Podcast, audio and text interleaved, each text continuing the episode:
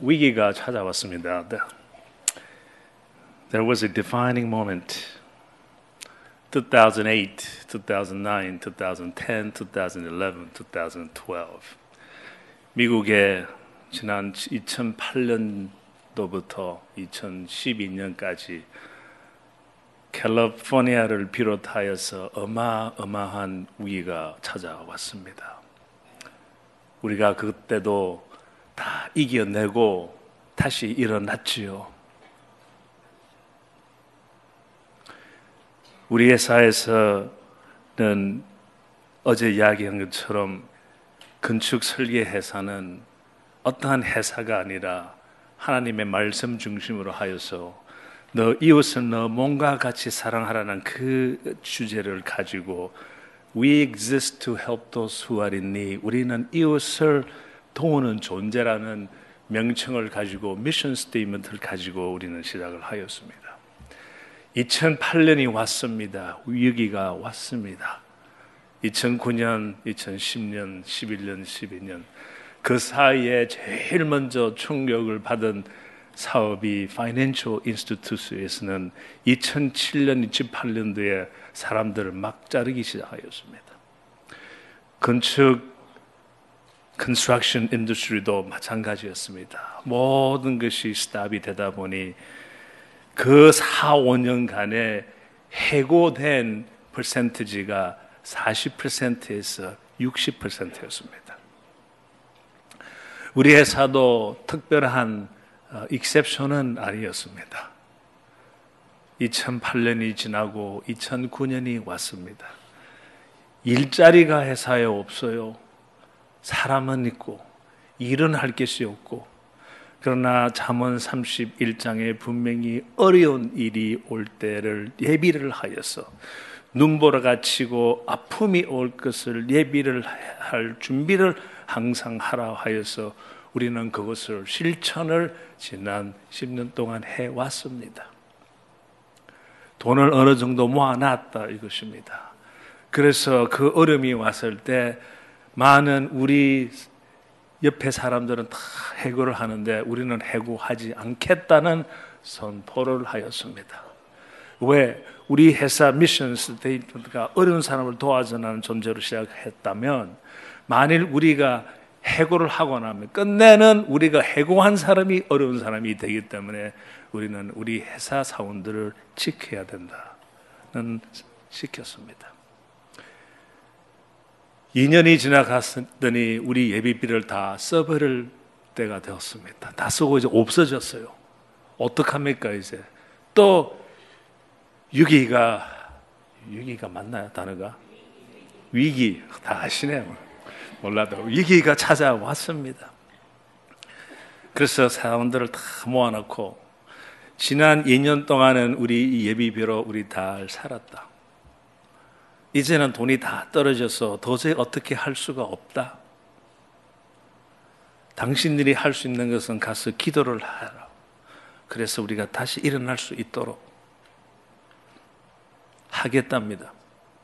안 믿는 친구들도 하겠답니다. 그리고 나는 다른 기도한다고 선포를 했습니다. 그럼 다들 눈이 동그랗게 쳐다보면서 그러면 사장님은 어떤 기도를 하실 것입니까? 나는 이 일이 끝나고 나면 이 여기가 끝나고 나면 하나님께로부터 간증을 달라고 기도할 것이다. 나 지금 간증하고 있습니다. 예비비가 석 달밖에 남지 않았습니다. 석 달 후에는 우리도 자를 수밖에 없다. 한 달 반이 딱 지나니까 마이애미에서 가장 큰 프로젝트를 우리 회사에서 따게 되었습니다. 우리 회사 온 사원을 이 년을 먹여 살릴 수 있는 어마어마한 프로젝트를 따게 되었습니다. 어느 정도 큰가 하면 여러분 야구하시는 분들은 다 아시겠지만 마이애미에 가면 마린스 야구팀이 있습니다. 프로페셔널 팀. 거기에서 새로운 스테디움과 새로운 어, 파킹 스트럭처, 새로운 상가를 완전히 새로 짓는데 거기에 우리가 상가와 주차 빌딩을 완전 책임 맡았습니다. 그 마이애미에 있는 회사 건축회사들이 프로테스트 하기 시작합니다. 어떻게 돼서 펜실베니아의 필라델피아 근처에 있는 본사가 있는 회사를 이 큰 규모인 프로젝트를 마이애미에 있는 프로젝트를 그 딴 주에 있는 회사한테 주냐까지 프로테스트할 정도였습니다. 그러나 우리는 지사가 마이애미에 있으니까 아무런 그 어, 다시 프로테스트를 할 수가 없었습니다. 그런데 참 아쉽 안타까운 것은 이 년이 잘 지나고 이제 삼 년째 이제 공사 들어가면서 공사를 거의 잘 끝냈습니다. 그런데 이천십일 년 시월달 우리에게 또다시 위기가 찾아왔습니다. 일어나기 힘든 위기가 찾아왔습니다. 경기 시합이 사월달이면 첫 번째 게임을 하게 되는데 문제가 발견되었습니다. 주차 빌딩이 어느 정도 큰가 하면 육천 대가 들어가는 것입니다.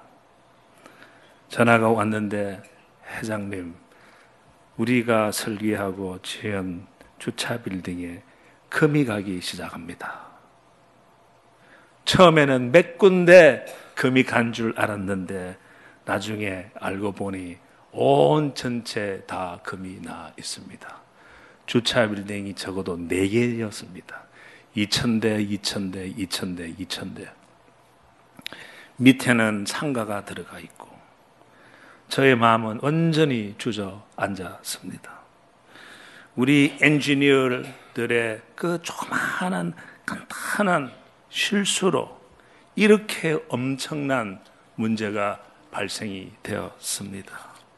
여기에서 우리가 어떻게 일어나라 말이냐, 어떻게 다시 걸어가라 말이냐, 어떻게 이 회사를 설립을 하였는데, 어떻게 하나님 말씀 중심으로 시작을 했는데 왜 이렇게 어려운 일이 또 생기느냐. 그런데 이것이 다 우리 책임은 아니었어요. 우리가 어떤 구조를 이렇게 설계를 했는데 좀 싸게 하자고 그래서 마지막 순간에 시에서 구조를 바꾸라 그랬습니다. 우리는 반대했습니다. 이 구조는 바꾸면 안 됩니다. 이 구조는 한번 프루프된 구조적이 아니기 때문에 이 큰 프로젝트는 이때까지 해온 구조를 우리 씁시다. 시에서 반대해서 바꾸었습니다. 공사하는 사람들도 좀 어려움이 있었습니다. 우리를 컨설팅하는 그 디자인, 그 퍼사드 디자인 회사에서도 마지막 순간에 빔을 좀 높이를 바꿔달라고 요청이 왔습니다. 할 수 없이 바꾸어 주었습니다. 그러나 책임 건축가는 우리였습니다. 만일 우리가 책임 안 지고 각자 우리 다 부담하자, 되게 그렇게 되는데 하자고 하면 그 비용을 우리가 어떻게 나눌 건가 하기 위해서는 로스에 들어갑니다. 세트먼트에 들어갈 수밖에 없습니다. 비용, 공사 비용이 어마어마한 돈이기 때문에. 들어가면 사월 경기 할 수가 없게 됩니다. 사월 경기를 하, 야구 첫 게임을 할 수 없으면 온 미국이 알게 되고 여러분도 알게 되고 우리가 관계되어 있는 시도 부끄러워지고 우리도 문을 닫아야 될지 모를 정도의 어마어마한 문제였습니다. 때가 되었습니다. 모든 관계자들이 다 변호사들하고 함께 모이는 날짜가 왔습니다. 거기에 갔습니다.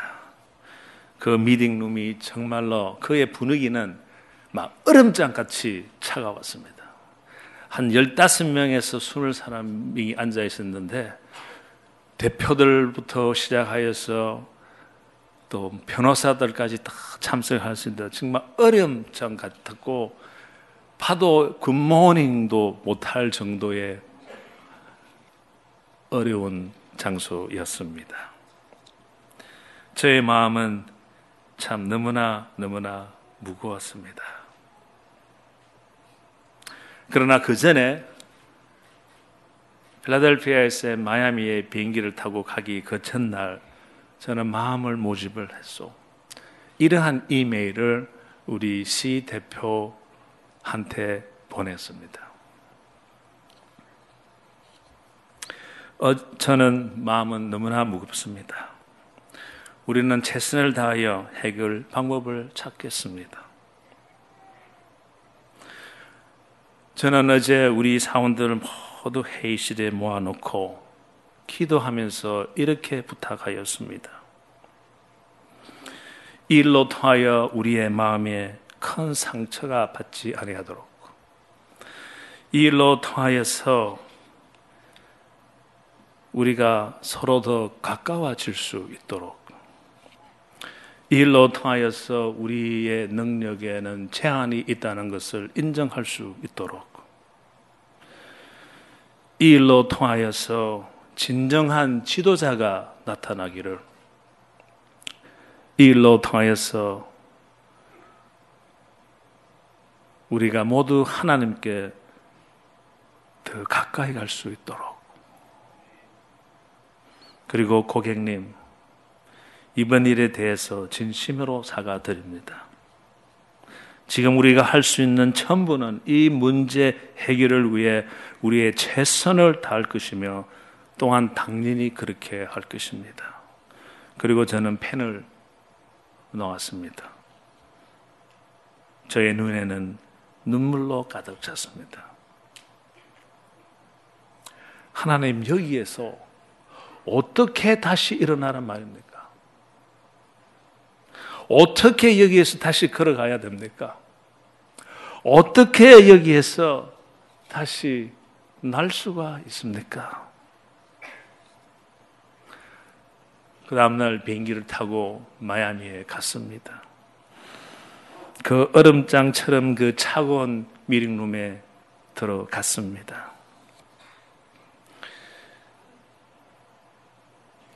근데 시를 대표하는 변호사가 먼저 아이스 브레이크 이야기를 합니다. 아이스 브레이크라는 것은 그냥 가벼운 말을 던지는 것입니다.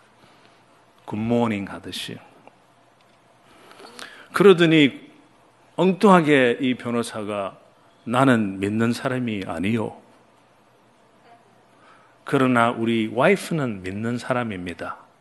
이 이십 명이 앉아있는 앞에서 엉뚱한 소리를 하는 거예요. 그 다들 호기심에서 무슨 소리냐고 했더니 내가 하고 싶은 말은 오늘 아침에 나와서 이 미팅을 간다는 것을 알고 또 사실 나는 이 이메일을 당신한테 받은 받고 특이해서 클라이언트 컨피덴셜 어그리먼트 때문에 남한테 쉐어를 못하지만 이거는 괜찮을 것 같아서 자기 와이프한테 보여줬답니다. 아침에 나오는데 와이프가 자기한테 이 말을 꼭 하고 미팅 시작하시오. 그래서 네, 이 말을 잘합니다. 이것이 무엇인가 하면 아침 몇 시에 미팅 시작합니까? 아침 아홉 시에 시작합니다. 몇 시간은 미팅 할 겁니까? 한 두 시간 정도 할 것 같아. 그러면 이 말을 꼭 전해 주십시오. 나는 아홉 시부터 열한 시까지 우리 집에서 무릎을 꿇어서 하형록 팀하스는 사람을 위해서 기도하겠노라. 그때에 남들은 모르지만은 저는 따뜻한 성령님의 바람을 느끼기 시작합니다. 그 차가웠던 얼음장처럼 차가웠던 방이 따뜻해지기 시작한 것을 저는 느꼈습니다.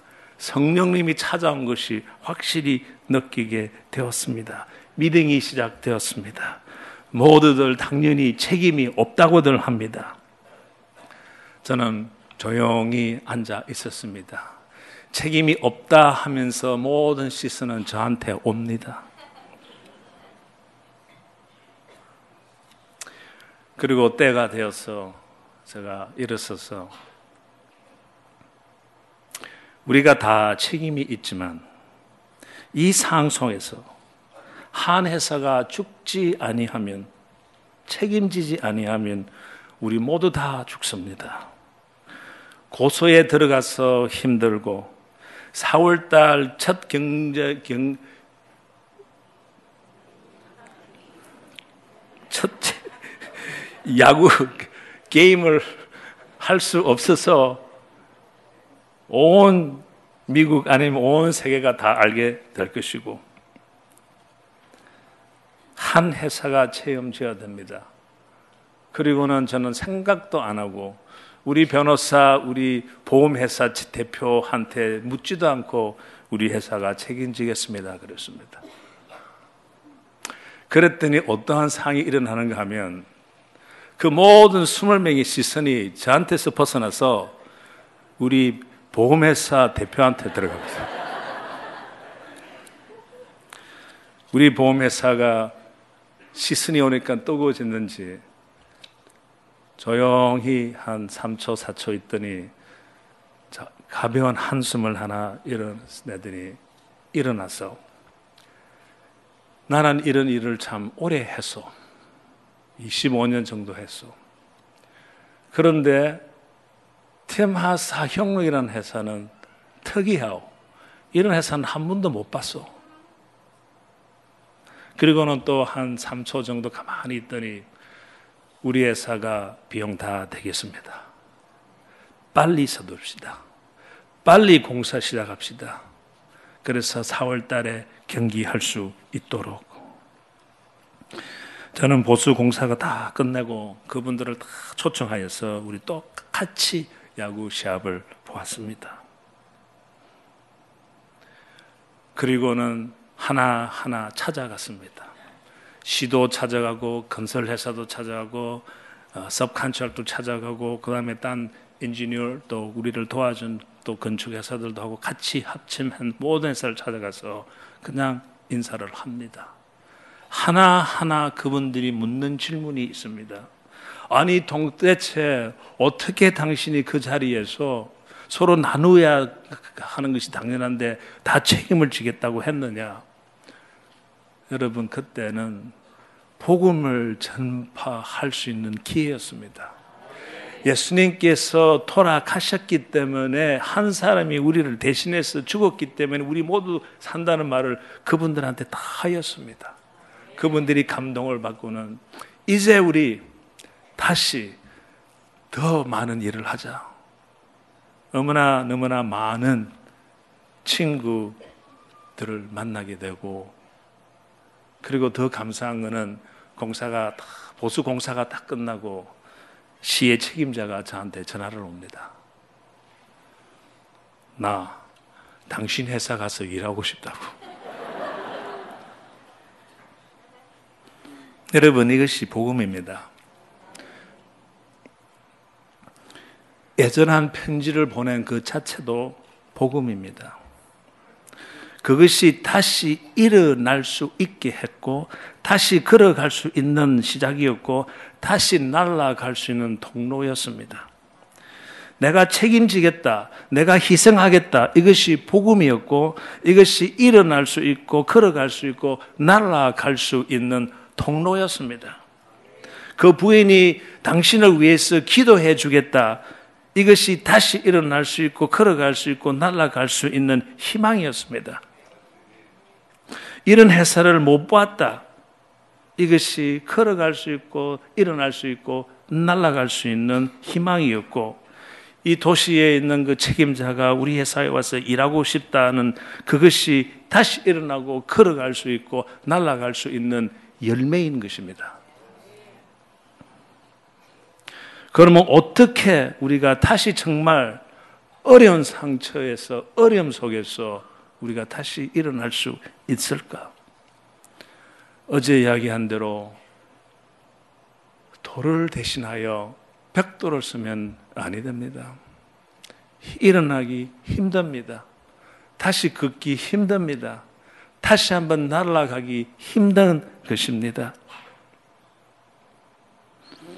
참 희생은 승리의 지름길입니다.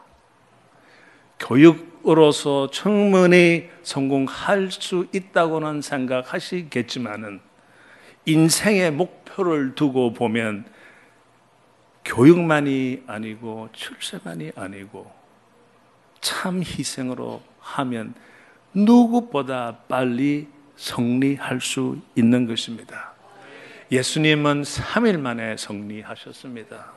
저는 심장을 그 어제 이야기한 저는 그 이웃 여자한테 주고 나서 그 이십이 년 후에 참 그 아름답고 좋은 소식에 그 승리의 소식을 받았지만 그 이십이 년 동안에 그 축복으로 인하여 어마어마한 많은 놀라운 잔잔한 잔잔한 축복은 없지만 딱 조금씩 조금씩 어마어마하게 많은 하나님의 축복을 저는 받았습니다.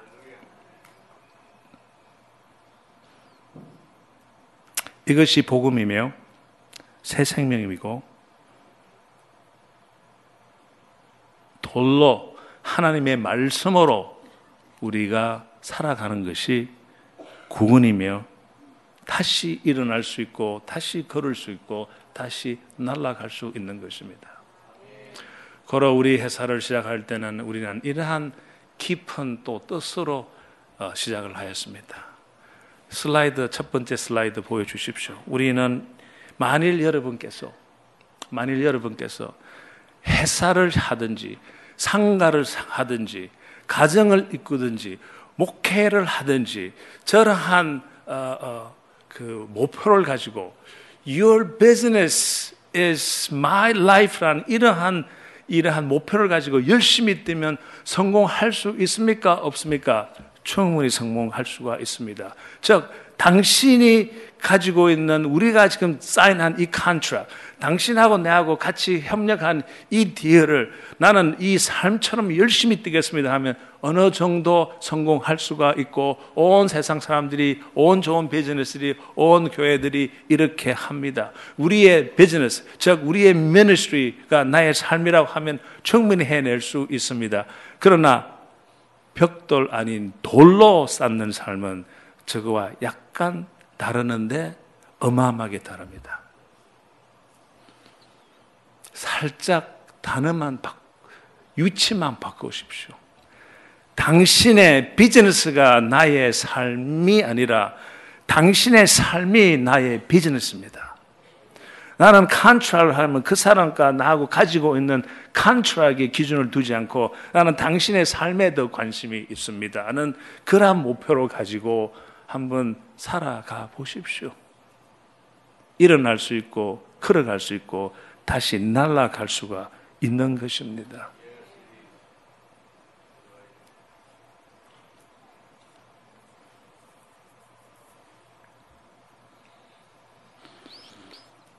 희생은 모든 것을 다르게 보게 해줍니다. 당신의 삶이 나의 비즈니스 속에는 희생이 없을 수가 없습니다. 희생이 따릅니다. 너 이웃을 너 몸과 같이 사랑하라. 희생 없이 저거 절대 행할 수가 없습니다. 크리스천티에서 우리 사는 크리스천티에서 희생을 빼고 기독교인하고 할 수가 없습니다. 여러분이 특사에 왔지만은 나는 하나님의 그 성리, 하나님의 그 축복에 대해서 나는 간절히 기도하고 은혜에 대해서 간절히 기도한다고 하고 찾아오시면 여러분 일어나기 힘들고 걸어가기 힘들고 날아가기 힘듭니다. 예수님께서 우리에게 보여주신 것은 희생이었습니다. 희생을 했기 때문에 삼 일 후에 성리가 있었고 부활이 있은 것입니다. 희생과 부활은 동일한 것입니다. 다른 것이 아닙니다. 우리 삶 속에서 내가 책임지겠다 한번 해보십시오. 내가 잘못했다 한번 해보십시오. 그것이 우리가 일어날 수 있고 걸어갈 수 있고 날아갈 수 있는 통로가 되는 것입니다. 부활을 볼 수가 있는 것이고 성리를 볼 수가 있는 것입니다.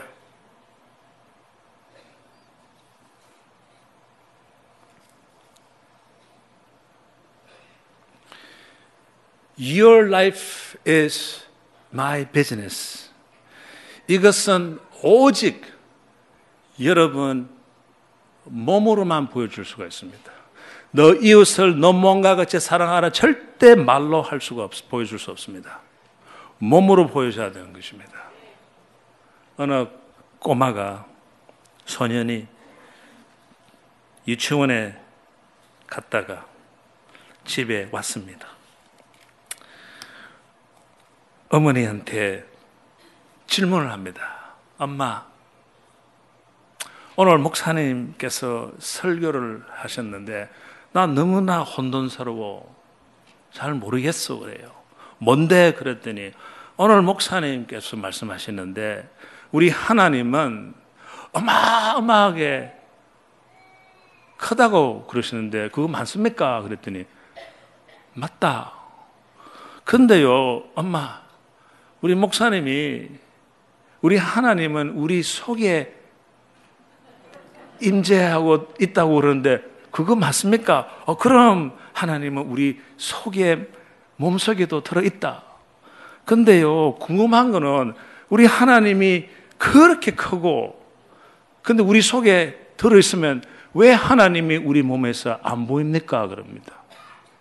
바로 그것입니다. 우리의 삶 속에서 하나님이 임재한 것을 몸으로 보여줄 수 있으면 우리는 그것으로 통하여서 다시 일어날 수 있고 다시 걸을 수가 있고 더 좋은 것은 다시 날 수가 있습니다. 다 여러분 날고 싶지요? 다시 걷고 싶지요? 다시 일어나고 싶지요? 희생이 열쇠입니다. 예수님께서 가르쳐 주신 것은 그것입니다. 희생 때문에 부활이 있다는 것을 꼭 이해하십시오.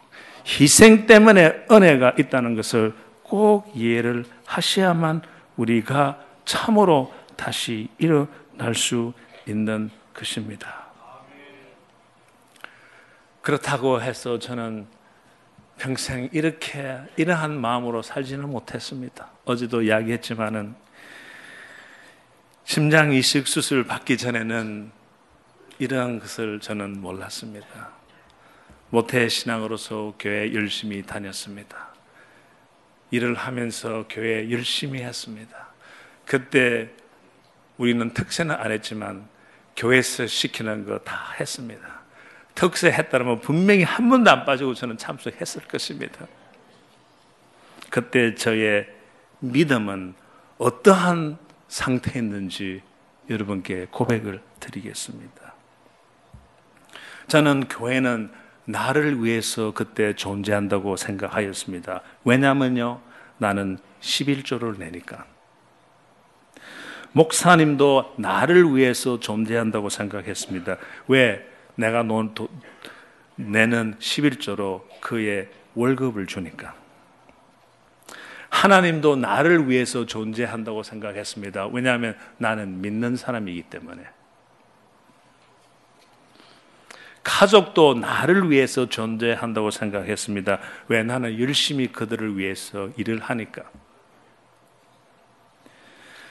부인도 나를 위해서 존재한다고 생각했습니다. 왜? 내가 남자이니까. 자녀들도 나를 위해서 존재한다고 생각했습니다. 왜? 내가 아버지니까. 이것이 저의 믿음 생활이었습니다. 희생하고는 조금 멀었습니다. 하나님이 내 몸에 있는 속에 있는 하나님을 내 밖으로 내본 적은 없는 것 같습니다.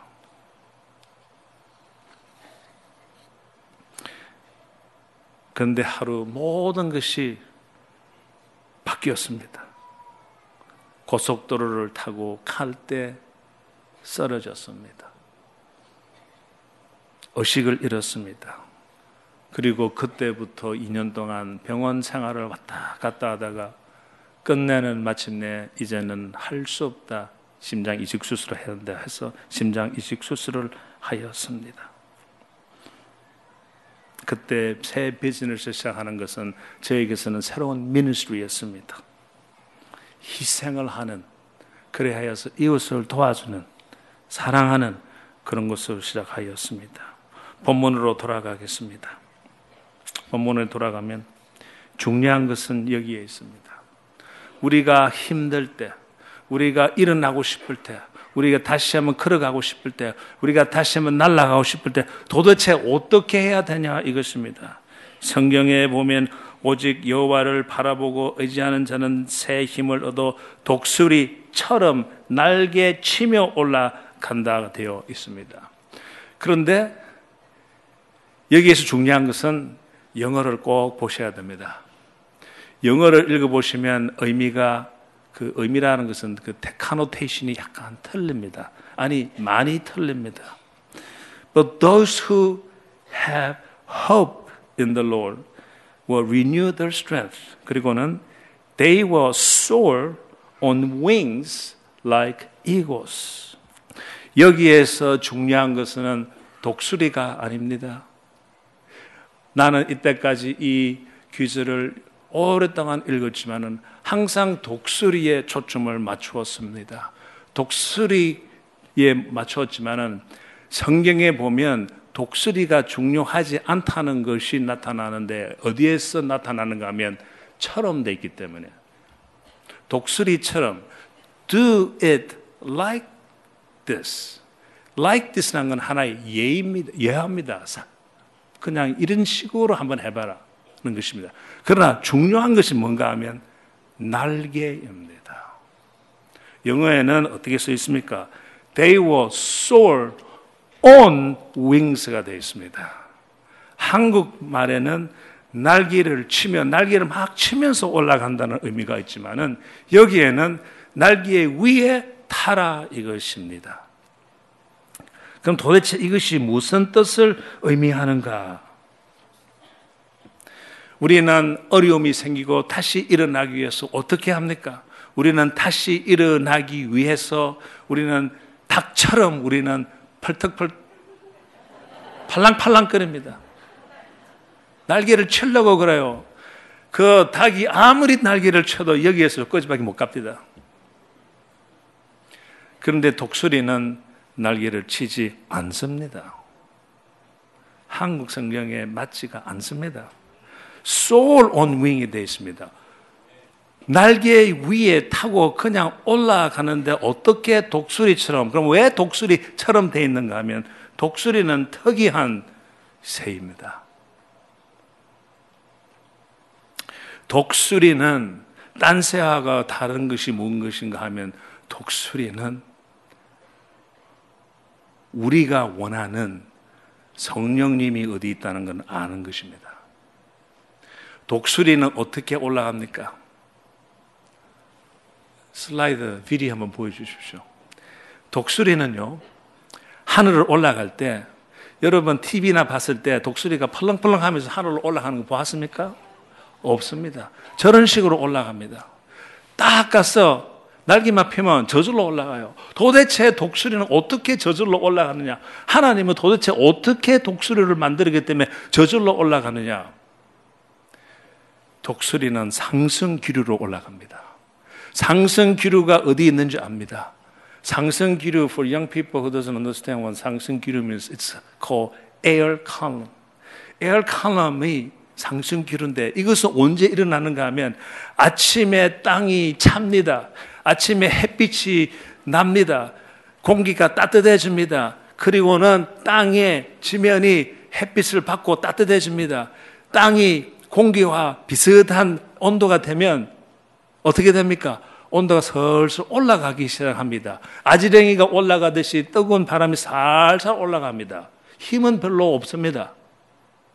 그러나 지면이 다 틀립니다. 어떤 지면은 돌로 되어 있고, 어떤 지면은 자갈로 되어 있고, 어떤 지면은 숲으로 되어 있습니다. 숲으로 되어 있는 곳은 빨리 온도가 뜨거워지지 않습니다. 돌로 되어 있는 것은 온도를 빨리 잡기 때문에 빨리 뜨거워지면 어떻게 됩니까? 뜨거운 바람이 살살 아지랑이처럼 올라가는데 이쪽에 있는 숲속에 있는 공기는 아주 찹니다. 그러다가 바람이라는 게 있어요. 바람이 쑥 불면 찬바람하고 아지랑이 같은 바람이 부딪히면 어떻게 됩니까? 아지랑이 같은 바람이 확 올라가랍니다. 그걸 보고 상승기류라 그럽니다. 에어 칼럼입니다. 독수리는 이 상승 기류 에어 칼럼이 어디에 있는지 알아요. 독수리는 그저 자기가 다시 날고 하늘까지 올라가기 위해서는 그냥 가서 날개만 치고 있으면 저절로 올라가는 것입니다. 여기에서 성경에서 우리한테 갖다 주는 의미는 무엇인가 하면, 우리는 상승 기류가 어디에 있는지 눈으로 잘 볼 수가 없지만은 우리는 상승 기류를 즉 하나님의 성령의 힘으로 알고만 있으면 됩니다. 우리는 하나님의 성령의 힘이 우리 몸에 있다는 걸 확실히 알고 우리는 그냥 믿음으로써 날개만 펴서 저절로 올라갈 수 있어야 되는 것입니다. 올라가려면 우리가 하나님께서, 예수님께서 보여주신 희생길을 먼저 한번 택해 보십시오. 어마어마한 은혜와 축복과 승리가 곧 따를 것입니다.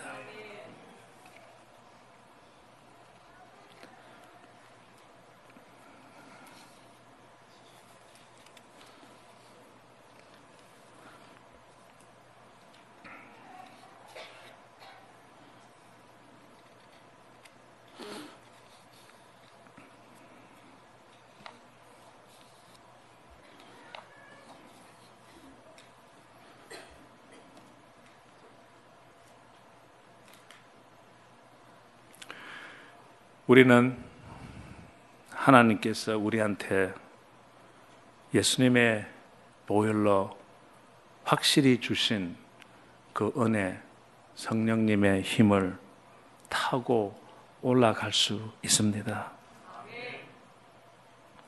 우리는 그 상승기류, 성령의 상승기류가 있는 곳을 가야 되는 것입니다. 성령의 날개를 타고 일어날 수 있습니다. 성령의 날개를 타고 걸어갈 수 있고 이제 성령의 날개를 타고 날아갈 수도 있는 것입니다.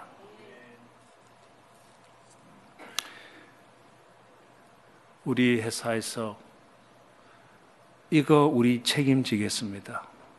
나 그때 어떻게 해야 될지 몰랐어요. 책임지는 돈도 없었습니다. 그 어마어마한 돈. 그래도 나의 레퓨테이션이 뭔지는 상관없이 희생을 하겠다. 그것이 우리 회사를 다시 일어나게 해 주었습니다. 다시 걷게 해 주었고 다시 날아갈 수 있도록 해 주었습니다. 너 이웃을 너 몸과 같이 사랑하라. 이것이 여러분을 일으키고 걸어가게 하고 다시 날게 해주는 은혜의 통로입니다. 기도하겠습니다.